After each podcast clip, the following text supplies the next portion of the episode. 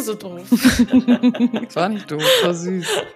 Hallöchen und herzlich willkommen zu unserer zweiten Podcast-Folge bei unserem Podcast Ex-Sofa. Ich freue mich sehr auf die heutige Folge, Anna. Wie sieht's bei dir aus? Ich freue mich auch sehr auf die heutige Folge und ich würde die am liebsten sofort hochladen nach dem Aufnehmen. Ja, ist wirklich so, ne? Also ich glaube, wir freuen uns beide da besonders drauf, weil die erste Folge war jetzt ja so eine kleine Vorstellungsfolge und ich glaube, wir freuen uns beide jetzt so mit der ersten richtigen Thematik zu starten. Ja, und ich glaube, darüber können wir so lange reden. Deswegen müssen wir gucken, dass wir die Folge äh, einigermaßen kompakt gestalten. Ja. Und ja, aber wir, wir dürfen diesmal ausschweifen, Anna. Das ist mega. Ich freue mich drauf. Da musste ich mich auch letztes Mal echt ein bisschen zusammenreißen bei der letzten Folge, dass ich nicht Ja. ausschweife. Wenn wir telefonieren, wirklich, wir schweifen so oft ab und dann werden da immer so anderthalbstündige Telefonate draus. Ich kenne niemanden, mit dem ich anderthalb Stunden telefoniere. Wirklich nicht. Da kommt man auch immer von dem einen Thema zum nächsten Thema irgendwie und dann hat man manchmal schon wieder vergessen, wann man überhaupt angefangen hat, über irgendwas zu sprechen. Ja, ist wirklich so. Ja, Anna, haben wir heute einen Sponsor in unserer Folge? Ähm, ja, ich habe jemanden. Wen? Diese Folge ist gesponsert von Philips Hue Ambilights, weil ich mir eins kaufen wollte für die Aufnahme von dem Video unseres Podcasts und bei der 60-Euro-Lampe war leider kein Netzteil dabei für die Steckdose. Deswegen kann ich sie jetzt nicht benutzen. Ja gut, dann haben sie also äh, negativ gesponsert. Also vielen Dank an Philips Hue dafür an dieser Stelle. He heißen die nicht Hui? Ich habe heute dazu mehrere Leute befragt, auch beim Mediamarkt, und die Meinungen waren geteilt. Ich weiß es nicht. Für mich heißen sie Hui Lights. Meine Lichter hier im Hintergrund sind auch Hui Lights. Okay, meine sind Hu. Okay, deine sind Hu. Hm. und deine sind Hui. Ich finde das total dreist, dass du so eine teure Lampe kaufst und dann kannst du die nicht mal sofort benutzen, ne? Ja, das stimmt. Das Witzige ist, wir haben auch mit unseren Hui Lights momentan Lieferprobleme. Ähm, Jan hat für sein Büro unten, Ja. hat er so Hui Lights, kennst du diese Stäbe, die in die Ecke zeigen, damit die Ecken so geil beleuchtet sind? Ja. Davon hat er sich zwei Stück bestellt. So. Und der Shop, wo er das bestellt hat, er hat das halt nicht direkt bei Philips gekauft, deswegen kein Front an Philips, sondern er hat das über einen externen Shop Mhm. bestellt, weil die halt schweine teuer sind, Mhm, wirklich. Habe ich gesehen heute. Und natürlich gab es da Probleme. Ja. So. Die wurden einfach nicht geliefert und dann hieß es auf einmal, ja, Lieferzeitpunkt Juni. Und das ist halt viel zu spät, der braucht die halt schon vorher. ja, deswegen ist mein Bild jetzt auf, ja, auf jeden Fall leider nicht äh, lila oder blau, sondern weiß. Aber ja, meins ist lila. gut. So. Mein Teil des Podcasts ist gesponsert vom Finanzamt. Die haben nämlich heute meine letzte Einkommenssteuer von 2020 abgebucht.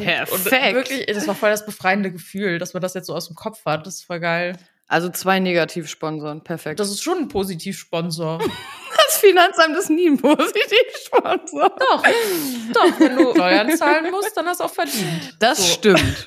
Naja, wir starten jetzt mal mit der eigentlichen Folge. Wir haben jetzt schon fünf Minuten um heißen Brei gelabert. Aber bitte, wir müssen wissen, wie es jetzt heißt, ne? Philips Hui oder Hu. ja, schreibt uns mal auf äh, Insta, wie es wirklich Ja, heißt. das ist wichtig. Und bevor wir mit der Folge starten, Leute, für die, die auf Spotify hören und auch auf äh, Apple Podcast, lasst uns eine Bewertung bitte da. Und zwar eine 5-Sterne-Bewertung. Ich finde, wir haben das verdient. Natürlich. Spätestens, spätestens, wenn der Podcast vorbei ist und ihr gerade unter Liebeskummer leidet, nämlich darum wird es in dieser Mhm. Podcast-Folge gehen, ähm, und ihr Mhm. für euch den ein oder anderen hilfreichen Tipp mitnehmen könnt, finden wir, haben wir diese 5-Sterne-Bewertung auch verdient. Finden wir auch. Und äh, schaut auf jeden Fall auch immer bei Insta vorbei, weil da haben wir beide heute nochmal quasi einen Fragensticker eingefügt und euch gefragt, was euch gerade beschäftigt und worüber wir sprechen sollen.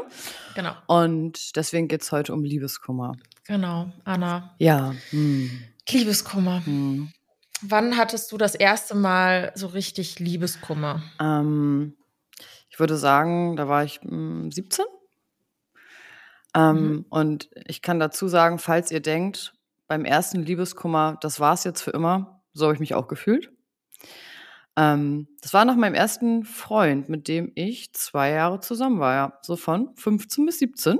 Mhm. Und ich habe mit 15 gedacht, ich weiß voll Bescheid und ich weiß auch, was Liebe ist. Und ähm, das war die erste und letzte Liebe meines Lebens. Also habe ich wirklich gedacht.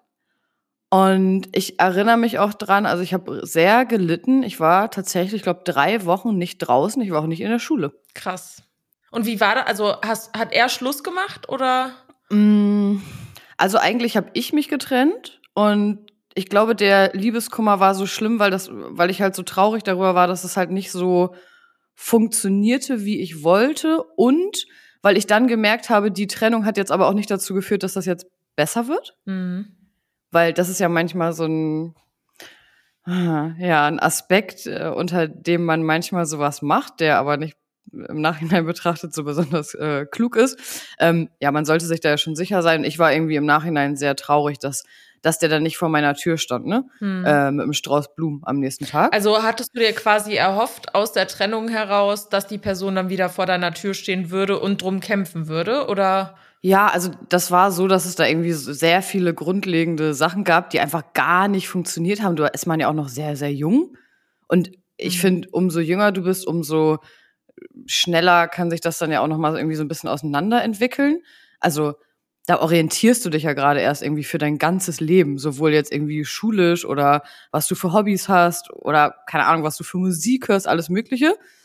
Und ich habe irgendwie die ganze Zeit mh, hm, gemerkt, dass das nicht mehr so richtig passt. Und ich habe aber irgendwie dann damals gedacht, ja, vielleicht ändert sich das jetzt aber alles so, wie ich das jetzt gerne hätte. Mhm. Weißt du, was ich mhm. meine? Ja. Wobei das ja auch eigentlich gar nicht das Ziel sein sollte, dass irgendeiner von beiden sich so stark ändert, damit man ja, ja. dann ja. zusammen ist, ne? Also eigentlich sollte man sich ja so finden und dann sollte das irgendwie so matchen, ohne dass einer sich jetzt total krass verändern muss. Also ich finde schon, dass eine Beziehung auf jeden Fall auch Weiterentwicklung ist. Also mhm. ähm, in der Beziehung, also ich, ich sage auch immer, dein Partner ist eigentlich so dein Spiegel deiner Defizite. Mhm. So, weil keiner ist so nah an dir dran wie dein Partner, keiner kennt in der Regel äh, so viele Seiten von dir wie dein Partner. Ja.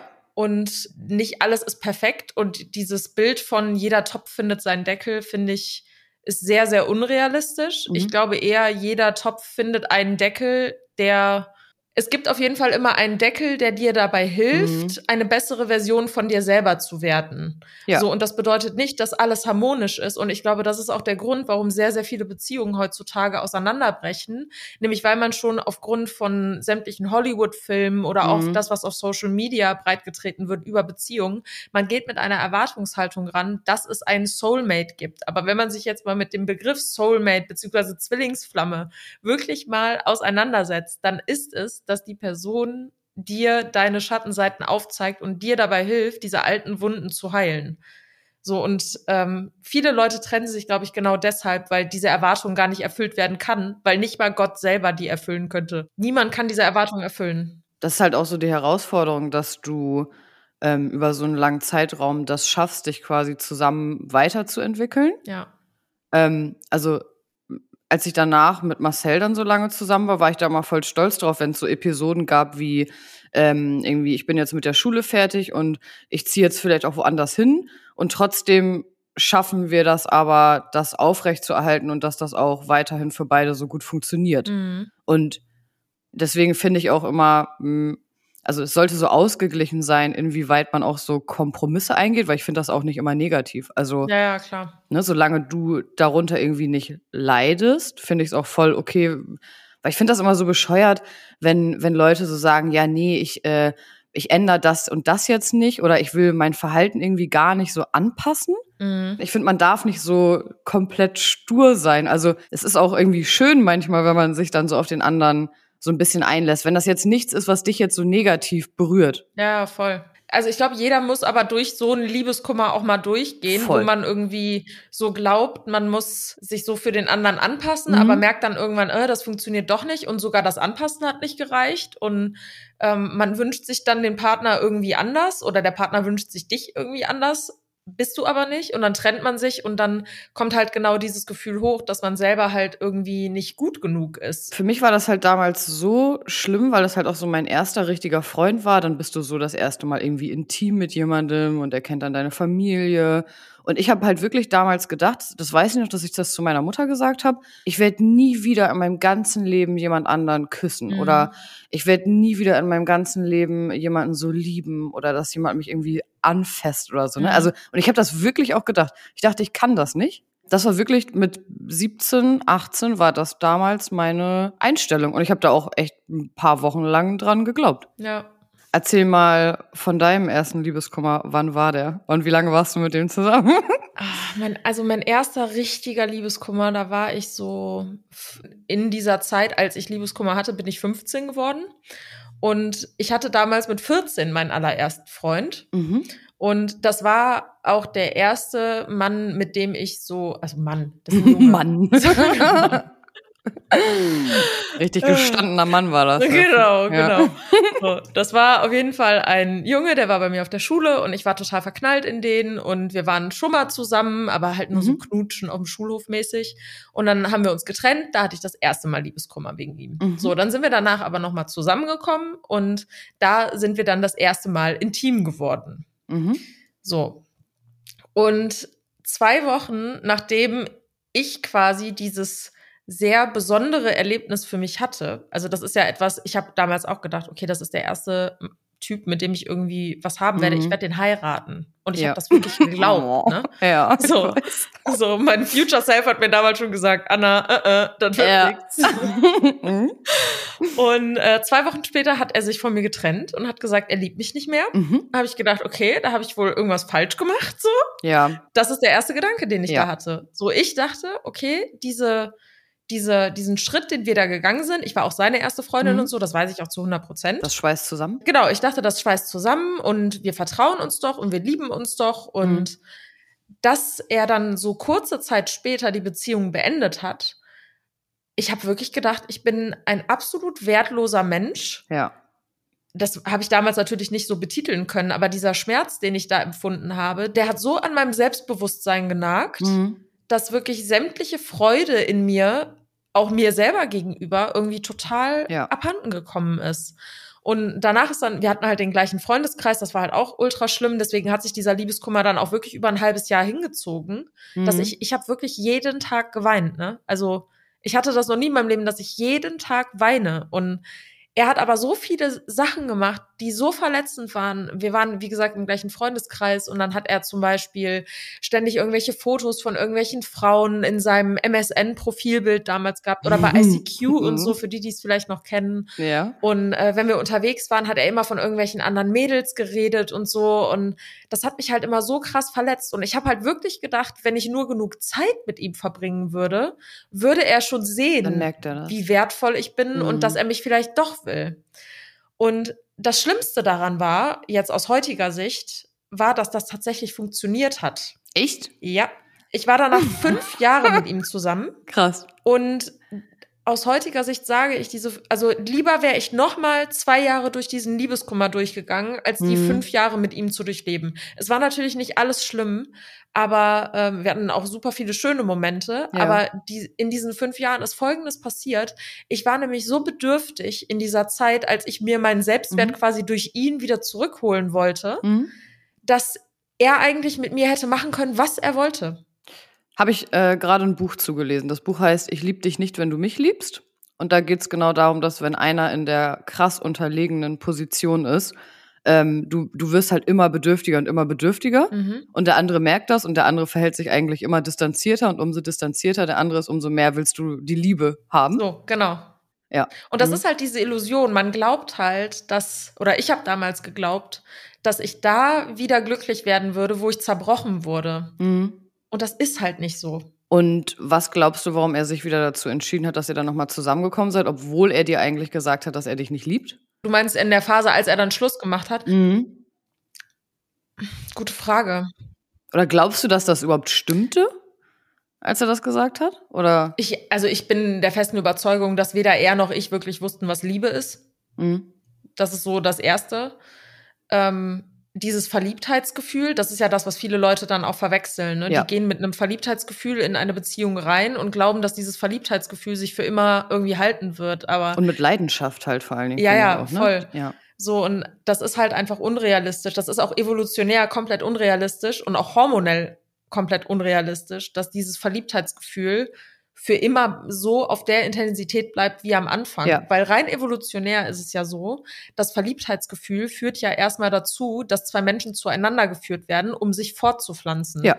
So, und da sind natürlich die Hormone absolut in Wallung und du willst dich fortpflanzen. Das ist dein Ziel als mhm. menschliche Gattung. Ja. So, und irgendwann, wenn also in der Regel innerhalb von zwei, drei Monaten hat man es dann vielleicht auch geschafft, sich fortzupflanzen. und dann ist der Zweck dieses Verliebtseins ist halt einfach abhanden gekommen. Du brauchst ja. das dann nicht mehr.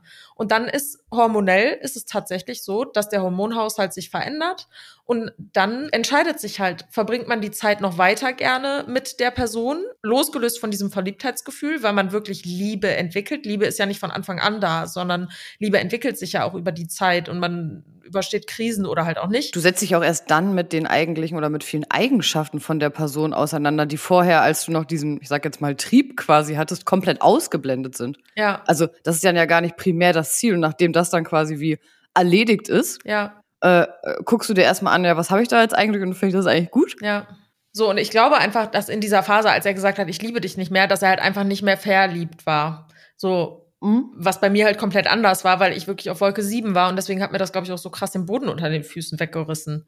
So weil das so unerwartet kam. Ich dachte, ja, ab jetzt startet die wahre Liebe, weißt du, jetzt sind wir uns mhm. noch näher, als es irgendwie sein kann und ab jetzt geht's erst richtig los und ja, in vier Jahren können wir dann heiraten, wenn ich dann 18 bin oder drei Jahre in dem Fall.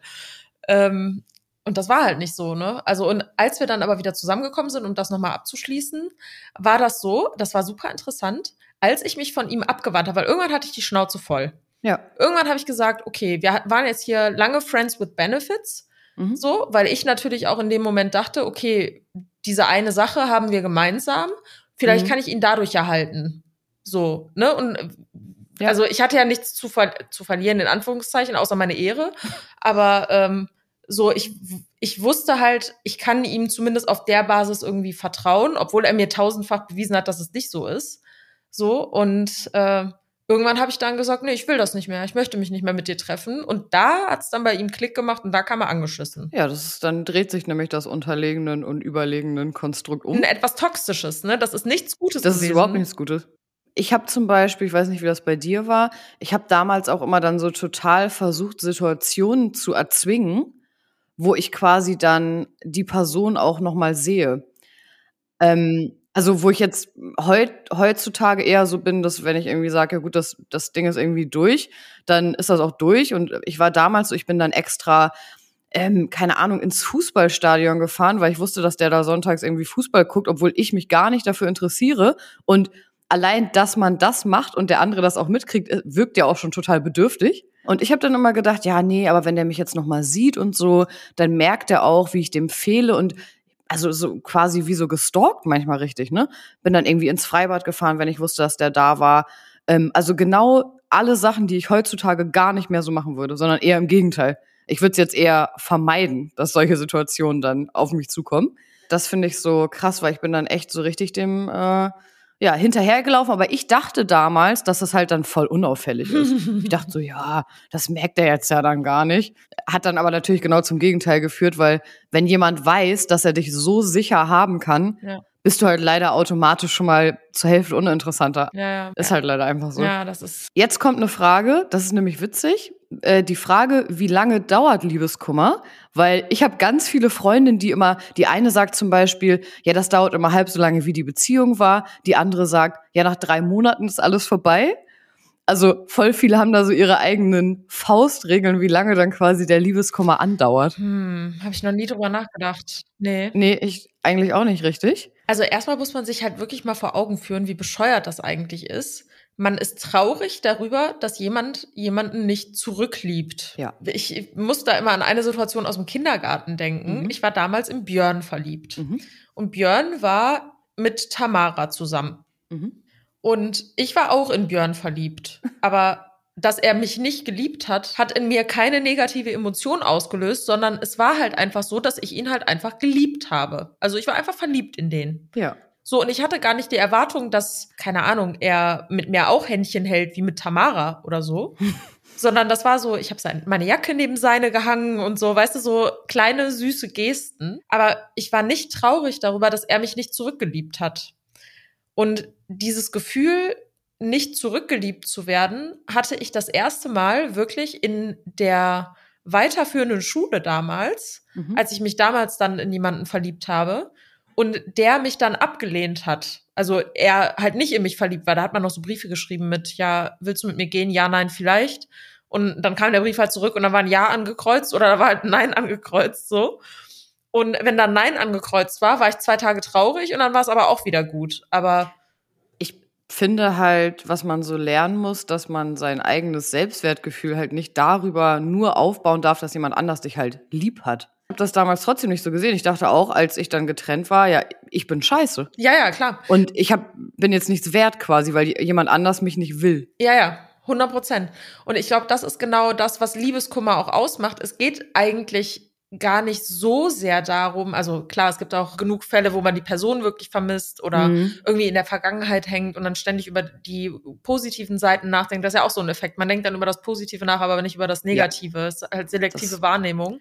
Kann das Gehirn ganz gut, ja. Ja, weil, weil das Ego auch super darin ist, dir das vorzuspielen, was deine Zweifel auch nährt. Ja. Und wenn es so positive Momente in der Vergangenheit gab, sich die vor Augen zu führen und sich selber quasi zu bemitleiden, dass man diese Momente halt A nicht festhalten kann und B mit dieser Person höchstwahrscheinlich auch nicht noch mehr erleben wird. Genau, aber ich glaube, voll oft geht's halt gar nicht nur um die Person, sondern einfach nur um diese Ablehnung. Ja, ja, ich bin der festen Überzeugung, dass Liebeskummer zu 99 Prozent ist, wie wir selber durch dieses Geschehnis über uns denken. Sehe ich genauso genauso. Also dieses, jemand lehnt mich ab, mhm. ich fühle mich wertlos mhm. und die andere Person, dadurch, dass sie mich ablehnt, gibt mir das Gefühl, wertlos zu sein. Es ist ja auch leichter, beziehungsweise ist es ja auch anstrengender, wenn du dein Selbstwertgefühl aus dir selber nimmst, als wenn du das von einer anderen Person auf dich projizieren lässt und sagst, ja gut, mir reicht das jetzt für mein Selbstwertgefühl, dass mich jemand liebt oder ich denke, mich liebt jemand. Ja. Als wenn du das aus dir selber ziehst durch tausend andere Sachen. Ja, ja. Aber das ist halt eigentlich der Ursprung. Ja. Also ein Kind, ein, ein, ein kleines Würmchen, was im Kinderwagen liegt, das denkt nicht über seine Makel nach oder dass es zu laut ist oder dass es zu dick ist oder dass es nicht hübsch genug ist oder was weiß ich was. Das Kind ist einfach. Und das Kind, kind nimmt sich das, was es von seiner Umwelt braucht, um zu überleben. Ja.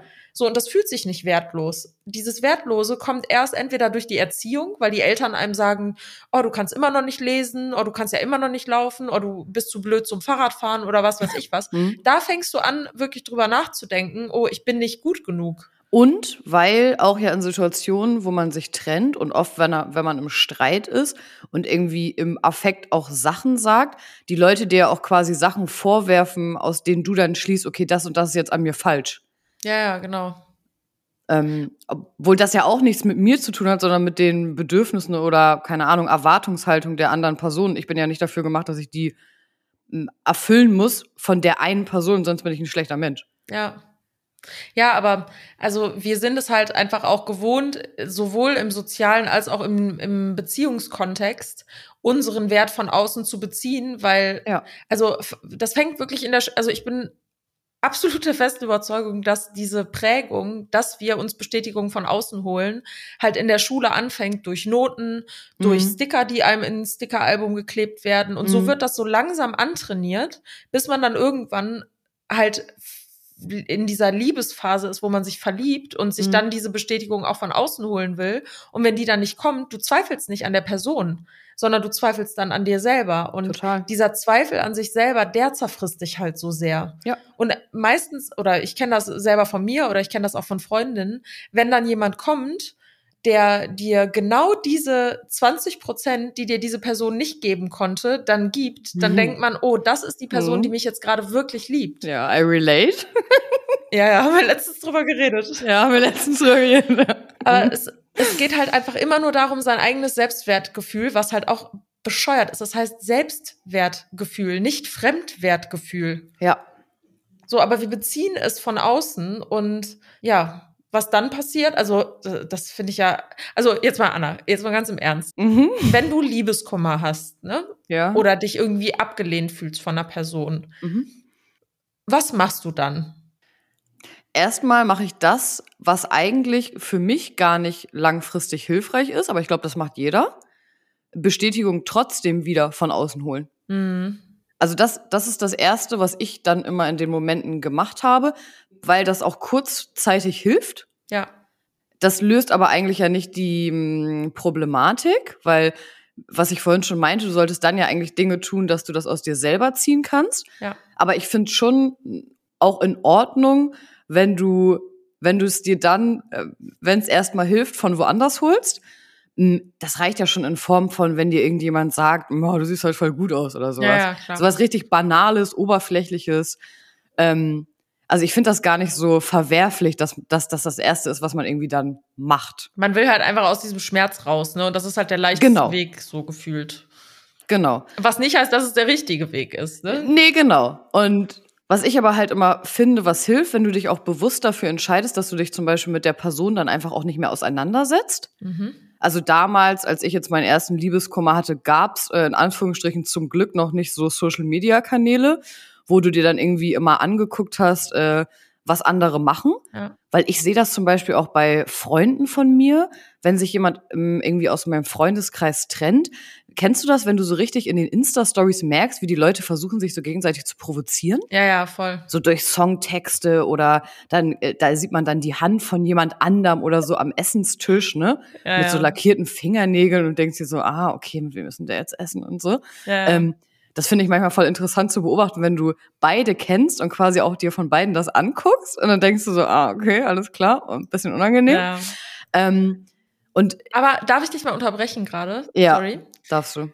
Aber allein, also das ist nämlich genau das, was die meisten Menschen machen. Mhm. Die setzen sich dann hin und die stalken den Ex und auch die neue vom Ex. Ja, und das ist ganz schlecht. Bei Liebeskummer kommt so viel emotionale Energie auf. Dein Herz ist offen, weil du mhm. hast ja das Gefühl, das ist gebrochen. Und wenn es gebrochen ist, da kommt da ja was mhm. raus. Und das ist emotionale Energie. Und was die meisten Leute machen, die lenken diese emotionale Energie da rein, sich an der Person festzuklammern in Form von ich stalke, ja. vielleicht schreibe ich der Person, ich höre die ganze Zeit Lieder, die ich mit der ja. Person verbinde. Ich rieche an den Klamotten und liege Genau. Ich gehe in Parfüm, mhm. das habe ich auch schon mal gemacht, als ich jünger war. Ich bin in Parfümladen gegangen ja. und habe das Parfüm mir auf die Hand gesprüht, weil ich diesem Gefühl wieder nah sein wollte. Oh no. Und das ist halt krass. Aber das ist das Schlimmste, was man machen kann. Habe ich aber auch gemacht, so den so einen alten Hoodie angezogen, dann liegst du so im Bett, äh, frisst da deine Eiscreme voll, voll am Heulen und riechst dann ja, so die ganze Zeit da dran wie so ein Psycho.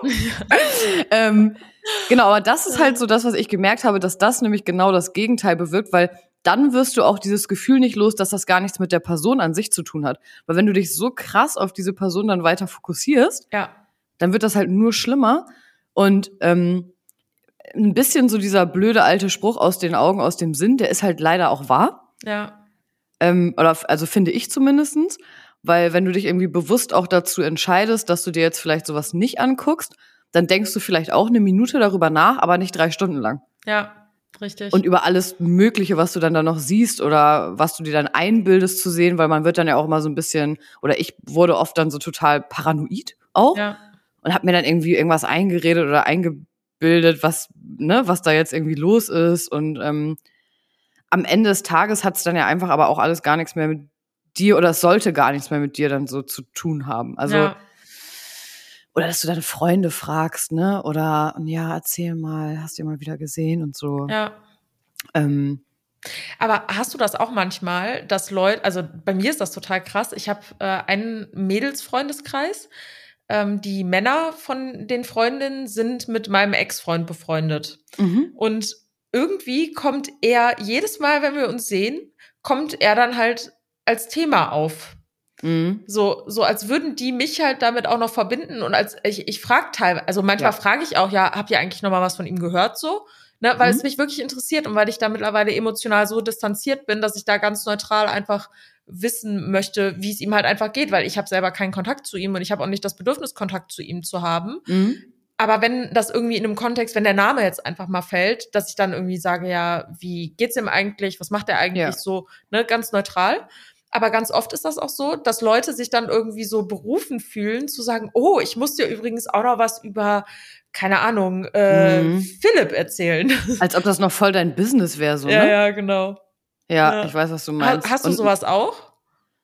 Ja, und manchmal will ich Sachen auch gar nicht wissen. Also manchmal denke ich mir danach, oh, ich hätte das jetzt lieber gar nicht gewusst, weil jetzt denke ich da drüber nach, aber eigentlich interessiert es mich gar nicht. Mhm. Ähm, und jetzt, jetzt wurde ich so dazu gezwungen, dass ich mir darüber Gedanken mache, weißt ja. du? Weil ich einfach auch so ein Mensch bin, der dann immer sehr viel nachdenkt über alles Mögliche. Ähm, ja, also man wundert sich auf jeden Fall manchmal. Ich, aber ich finde, das hat man auch bei ja, bei alten Freunden oder so, ne? Das, ja. dann triffst du irgendwie jemanden nach drei Jahren, der sagt dann, ach übrigens, äh, der und der. Als ob das jetzt so eine Information ist, auf die ich jetzt so brennend gewartet hätte die Ja, letzten drei Jahre, ne? Ja. Äh, ja, ich weiß, was du meinst. Ja. Mhm. ja, funny. Kommen wir doch mal zu den Sachen, die hilfreich sind. Die man vielleicht lieber machen sollte, als dann die Social-Media-Kanäle den ganzen Tag zu stalken. Ja. Also, was würdest du denn sagen, Anna? Was sollte man machen? Mm, Tipps von Anna. Tipps von Anna. Also, ähm, Sachen mehr intensivieren, die, mm, ich würde mal so, so, also so wie Hobbys, so grob gesagt, dass du irgendwie, wenn du was hast, von dem du weißt, das tut dir voll gut, dass du versuchst, da mehr Kraft reinzulegen. Ja. Also, ja, zum Beispiel Sport. Ja. Mm, Aber nicht, dass das so ein komisches Ausmaß annimmt. Das habe ich Ähm. so oft beobachtet im Fitnessstudio. Kennst du so Leute? Ja, die, genau. Du weißt so, das sind so Leute aus dem Dorf und du weißt so, die haben Mhm. sich gerade von XY getrennt und auf einmal hängen die nur im Gym. Ey, auf einmal Gym, Solarium, Friseur, neues. Auto, Party, voll die anderen Menschen auf einmal. Und also, das ist dann, das wirkt dann ja auch schon wieder so needy. Weil wenn du das so krass merkst, warum das jemand jetzt so macht, Ja, ja. dass das so ein Ausmaß annimmt, wo du so denkst, boah, das tut dir doch jetzt selber gerade gar nicht gut, oder? Ja, aber Also- also, ich bin mir gar nicht sicher, ob das einem nicht wirklich doch gut tut, weil im Endeffekt, also diese emotionale Energie, wovon wir eben gesprochen haben, die halt frei wird in so einer Trennung und in Mhm. so einem Liebeskummer, die in etwas zu lenken, was einem was Positives bringt, finde ich jetzt gar Mhm. nicht so verkehrt. Es sollte halt, glaube ich, nur nicht in so eine Richtung gehen, dass du das als Kompensation nimmst und dich nicht mit de- dem Gefühl, was du gerade verdrängen willst, beschäftigen willst. Ja. Also ich glaube, so der erste Schritt sollte auf jeden Fall sein, sich erstmal mit dem Gefühl auseinanderzusetzen, was halt super weh tut, aber im Schmerz ist halt oft auch das größte Wachstum. Und sich mal zu fragen, nach welchem Gefühl sehne ich mich denn jetzt gerade? Also was fehlt mir jetzt gerade?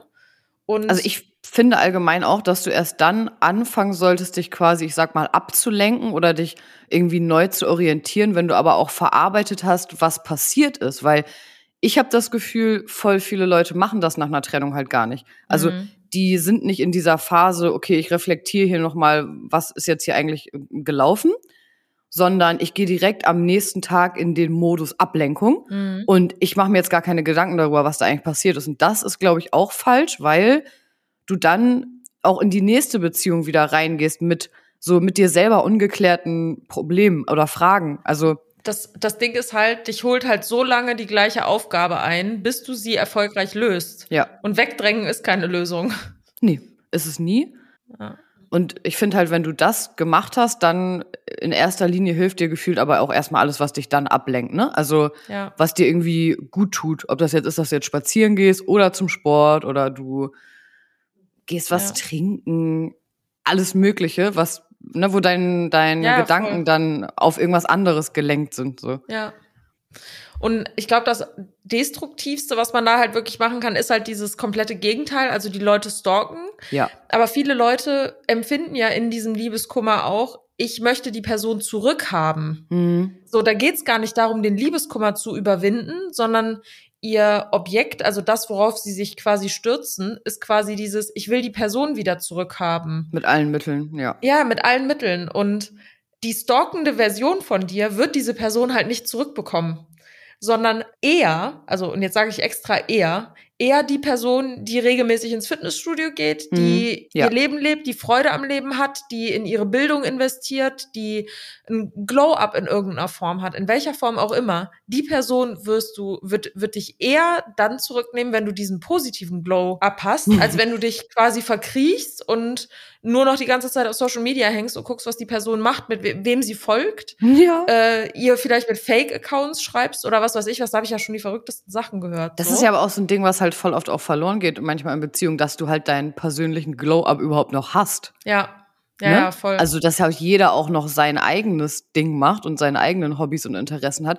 Also, ich bin auch da nie so ein Typ für gewesen, der, also ich bin auch nicht so, wenn ich jetzt irgendwie meinen Freund da nicht gesehen habe, dass ich jetzt am Tag dann zwölfmal mit dem telefoniere, mhm. äh, weil ich den irgendwie über jeden Furz dann informieren muss. Ich auch nicht. Ähm, bin da irgendwie immer ein Fan von, wenn auch so jeder sein eigenes Leben halt noch hat. voll. Ähm, weil ich, das kann ich zum Beispiel auch noch sagen, als ich meinen ersten Freund hatte, Ähm, ich habe halt meine ganzen Freundschaften komplett vernachlässigt, komplett. Mhm. Weil ich gedacht habe, nee, ich habe jetzt hier meinen Freund und der bleibt jetzt hier auch für immer und ich brauche jetzt keinen mehr. Mhm. Und das ist halt auch so einer der größten Fehler, die du machen kannst. Voll. Dass du quasi dein Leben so komplett auf Stopp setzt, um das Leben von jemand anderem die ganze Zeit mit weiterzuleben und dann trennst du dich irgendwann und dann hängst du da und denkst dir so, oh fuck. Ja. Äh, wo, ist, was, wo sind jetzt eigentlich meine Freunde und meine Hobbys? Und dann ist es doppelt so schlimm, finde ja, ich. Auf jeden Fall. Also mir fällt gerade was ein. Aber hattest du schon mal Liebeskummer in Bezug auf Freundschaften? Ja in einer Freundschaft, in, also die ist genau wegen der Thematik zerbrochen, quasi. Mhm. Ähm, also es war meine beste Freundin, oh, wie alt war ich da? Ähm, Anfang 20. Und die kam dann nach ein paar Jahren, ähm, also die hatte dann einen Freund, den hatte sie irgendwie länger vorher schon was und die kamen dann halt auf jeden Fall zusammen. Und die war auf einmal wie vom Erdboden verschluckt. Und voll oft waren dann Situationen, wo man irgendwie verabredet war und ähm, ich wusste dann irgendwie, okay, die schreibt mir jetzt nicht zurück, weil jetzt ist sie gerade bei ihm. Und die war halt so total weg vom Fenster dann. Mhm. Und das hat dann dazu geführt, dass unsere Freundschaft halt äh, komplett zerbrochen ist. Und das war halt meine allerbeste Freundin. Und tatsächlich hat sie sich dann irgendwann von ihm getrennt. Und ich glaube, ein Jahr später haben wir uns dann irgendwo wieder getroffen. Und das Lustige war, wir waren dann eigentlich genauso eng wieder befreundet wie vorher. Ja, krass. Also ich glaube, wir haben dann gefühlt irgendwie eine Stunde darüber gesprochen. Und dann war aber die Freude, dass du dich quasi wie so wieder hast. Mhm. Weil ich habe die auch echt vermisst. Aber das ist jetzt so das einzige Beispiel, was mir einfällt, wo das bei einer Freundin so war. Also die hat mir einfach dann sehr gefehlt. Und als wir uns dann wiedergesehen haben, war es eigentlich genau wieder so wie vorher. Ja. Das ist ja auch manchmal so, ne? Dann hast du Freundschaften, das sind halt Lebensabschnittsgefährten ja. und dann gibt's halt einen Lebensabschnitt, wo man nicht gemeinsam geht. Und die kannte ich, mit der war ich schon befreundet, seit ich 13 war. Mhm, krass. Und die war halt so bei allem dabei. Also ich finde gerade, wenn, also gerade Liebeskummer, wenn einer Liebeskummer hat, das schweißt ja in einer Freundschaft auch extrem zusammen. Unnormal. Da muss der andere auch manchmal sehr viel aushalten, ne? Ja. Ähm, und ja, das war damals so ganz krass, dass das dann genau wegen so einer Situation quasi auseinanderging. Ja. Aber umso schöner eigentlich auch, dass man sich dann wiedergefunden hat. Voll. Hattest du auch mal Liebeskummer in einer Beziehung? Ja. In der ich eigentlich das Gefühl hatte, ich habe gar nicht so richtig einen Partner. Mhm. Weil es Situationen gab, wo ich einen Partner gebraucht hätte mhm. und der dann aber nicht da war. Hm. Also, dass ich mich trotz dessen quasi alleine gefühlt habe, obwohl eigentlich jemand da war. Ja, also so einsam versus allein sein, also. Genau, ja. ja. Hm. Genau, also so innerlich hm, einsam, ne? Also, hm. dass ich dachte, ich habe jetzt irgendwie hier gerade was, worüber ich voll gerne sprechen würde, weil das bedrückt mich irgendwie gerade voll und äh, kann ich jetzt aber nicht. Hm. Und das, finde ich, ist halt auch ein ganz beschissenes Gefühl. Dass du dich irgendwie auf dich verlassen kannst, ist schon extrem wichtig. Und auch, dass man sich auch ernst nimmt, weil ich glaube, das habe ich früher selber vielleicht manchmal nicht so gemacht, als ich noch jung war. Dass man einfach Bedürfnisse oder wenn jemand irgendwie ein Gefühl äußert, dass man das ernst nimmt, auch wenn man das selber vielleicht nicht so nachvollziehen kann gerade. Mhm. Du weißt, was ich meine, oder? Ja, voll, auf jeden mhm. Fall. Aber das ist ja, also ich meine, im Endeffekt, jeder schleppt ja irgendwie so sein eigenes Päckchen mit sich rum und es ist halt irgendwie, finde ich ganz schwer, so alle Päckchen, also man kann Päckchen nicht gegeneinander aufwägen, weißt du? Mhm. Also zum Beispiel, also ich hatte gestern einen Fragensticker, da war eine echt interessante Frage drin, da hat jemand geschrieben, ja, mein Partner hat äh, psychische Probleme oder eine psychische Erkrankung mhm. und ähm, will sich deshalb von mir trennen. Und dann war da, also ich war innerlich so zwiegespalten, so von wegen, ja, okay, wenn die Person jetzt zum Beispiel eine, De eine Depression hat und gerade halt ein richtig krasses Päckchen mit sich rumschleppt, ja. so ist es dann nicht richtig, sich ein wenig zurückzunehmen?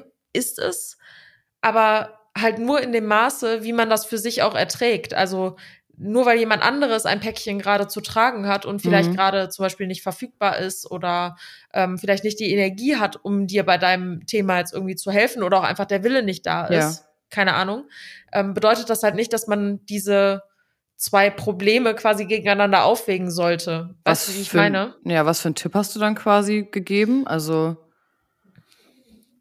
Ja, also, das ist eigentlich ein sehr harter Tipp, aber halt einfach zu sehen, was ist. Also, mhm. ist diese Erkrankung jetzt gerade dass sie ihre Daseinsberechtigung hat, ist auf jeden Fall wichtig und auch mhm. richtig und auch das zu respektieren und sich mit einer Krankheit zum Beispiel auseinanderzusetzen und äh, zu wissen, welche Eigenarten sind das, wie kann ich jetzt, wenn jetzt zum Beispiel, keine Ahnung, Wertschätzung verloren geht, wie kann ich mir diese Wertschätzung selber entgegenbringen ja. und inwiefern sind die Kriterien für eine Beziehung dann noch für mich erfüllt? Ja. So, sich diese Frage halt zu stellen. Also ergo, wenn es so bleibt, wie es gerade ist, ist das für mich in Ordnung oder nicht? Und wenn das nicht in Ordnung ist und auch keine Besserung in Sicht mhm. ist und die Person im schlimmsten Fall sogar nichts gegen ihre Erkrankung zum Beispiel tut, das ja. wäre für mich ein absolutes No-Go. Also was heißt No-Go? Das wäre für mich persönlich emotional nicht tragbar, dass jemand ein Problem hat, dem er sich selber nicht widmen möchte. Also ich glaube, du siehst das auch so wie ich, dass man sein eigenes Leben quasi, also du darfst nicht selber darunter leiden oder deine eigene Gesundheit auch, ja. nur um jemand anderem quasi zu helfen. Ja. Und in so einer Situation war ich zum Beispiel schon mal. Es gab Situationen in meinem Leben, wo ich sehr viel Rücksicht auf das Wohlbefinden meines Partners genommen habe. Ja. Und dabei aber selber total zerbrochen bin. Ja und das aber toleriert habe mit diesem, mit diesem Satz, ja, aber der Person geht es ja nicht gut. Also mhm. mein Leid ist ja viel weniger wert als das Leid von der Person. Und das wurde jetzt zum Beispiel meinetwegen als Krankheit deklariert. Das hat ja eine ja. höhere Wertigkeit als mein fehl meine fehlende Wertschätzung innerhalb einer Beziehung so. Das ist ja nicht so. Du denkst halt in dem Moment aus Liebe halt auch irgendwie so, dass du denkst, ja, ich möchte der Person ja auch den Freiraum geben, sich selber weiterzuentwickeln und so. Und das ist auch auf jeden Fall so. Ja. Aber dann hat eine Freundin von mir damals äh, zu mir gesagt, dass das an Selbstverletzung grenzt. Mhm, okay. Also in dieser Beziehung zu bleiben, grenzt an Selbstverletzung. Und ähm, das war für mich so ein Weckruf. Also ja. dieser Satz, dass du in einer Situation verbleibst, in der du weißt, dass du zerstört wirst emotional, mhm. das bereitet mir mehr Sorge als die Tatsache, dass du Liebeskummer jetzt zum Beispiel haben könntest. Ja. Und ich habe mich dann aus dieser Beziehung dann auch rausgelöst, weil es nicht anders ging, weil die Person auch nicht an sich arbeiten wollte und ich auch einfach nicht mehr die Kraft hatte, das weiter fortzuführen. Ja, und für die andere Person ist die Problematik halt, du hast quasi zwei Probleme und der andere hat zwar seins, aber du versuchst ihm auch noch zu helfen. Ja, ja, aber du kannst halt schwer helfen, wenn jemand mit sich selbst am genau. Struggeln ist. Außer die Person möchte, genau. dass du ihr hilfst, aber. Genau, wenn die andere Person halt sagt, hm, ja, das ist ja auch oft so, dass dann jemand sagt, ja, okay, mich stört irgendwie das und das, aber die Bereitschaft, trotzdem was zu ändern, ist ja nicht da. Ja, ja. Und dass du dann, also das, oder ich habe das auch schon gehabt, dass ich dann von mir denke, ich könnte das jetzt aber quasi äh, anstoßen, obwohl die Person selber nicht mal dazu bereit ist, das ist halt echt ein, ja, ja. eine Fehleinschätzung. Voll. So. Auf jeden Fall. Ja. So, also vielleicht zusammenfassend, was man machen kann. Also erstmal, es hat niemals, niemals, niemals etwas mit euch zu tun. Also wenn ihr gerade Liebeskummer habt, dass die Person euch verlassen hat oder euch ablehnt, hat nichts mit euch zu tun, sondern das ist einfach, das liegt an der Person selber. Aus welchem Beweggrund auch immer, selbst wenn es ist, du bist nicht mein Typ, dann hat das nichts mit euch zu tun. Dann heißt das nicht, ihr ja. seid nicht gut genug, sondern die Person hat dann einfach scheinbar so ein festgelegtes Bild davon, wie der Partner aussehen muss, als Beispiel. Und ihr müsst euch nicht zu dieser Person entwickeln, weil ihr seid nicht hier, um jemand zu sein, den sich jemand zusammenbastelt, sondern ihr seid hier, um ihr selber zu sein. Ja.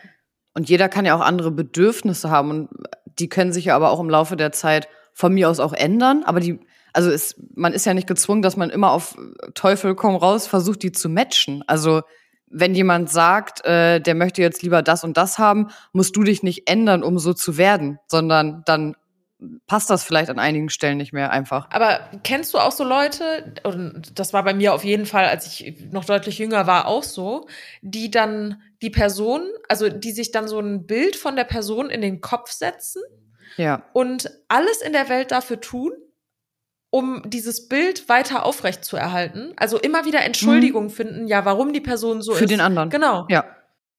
Ja, der ist wie so auf so einem Podest, das haben wir auch schon mal gesagt, wie auf so einem Podest. Ja. Steht da so ganz oben und alles ist toll und alles, was der aber falsch macht, eigentlich, dafür suche ich dann eine Ausrede. Genau, genau. Und am besten ist die Ausrede noch, weil ich mich falsch verhalten habe und das ja, ja, ist halt genau. voll der Bullshit. Genau.